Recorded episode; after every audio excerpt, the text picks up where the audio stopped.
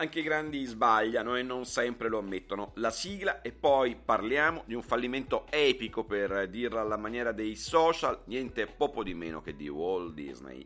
Governare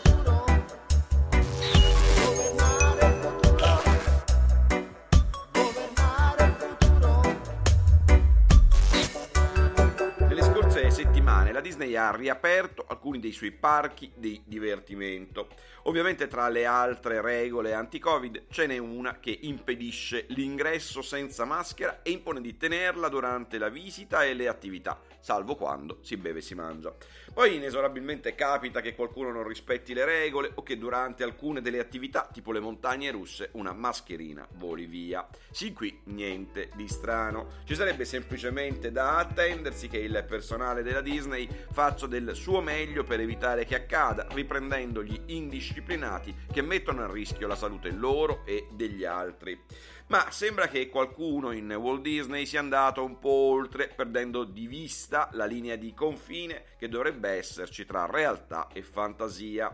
Mashable US infatti racconta che alcuni visitatori si sono accorti e hanno quindi raccontato via social che Disney, per ragioni per la verità non facili da capire, abbia truccato digitalmente alcune foto scattate nell'ambito delle proprie attrazioni, di quelle che i visitatori possono acquistare a fine corsa, appiccicando artificialmente sul volto dei visitatori privi di mascherina una mascherina digitale cose da non credere, la realtà alterata massivamente. Ma perché?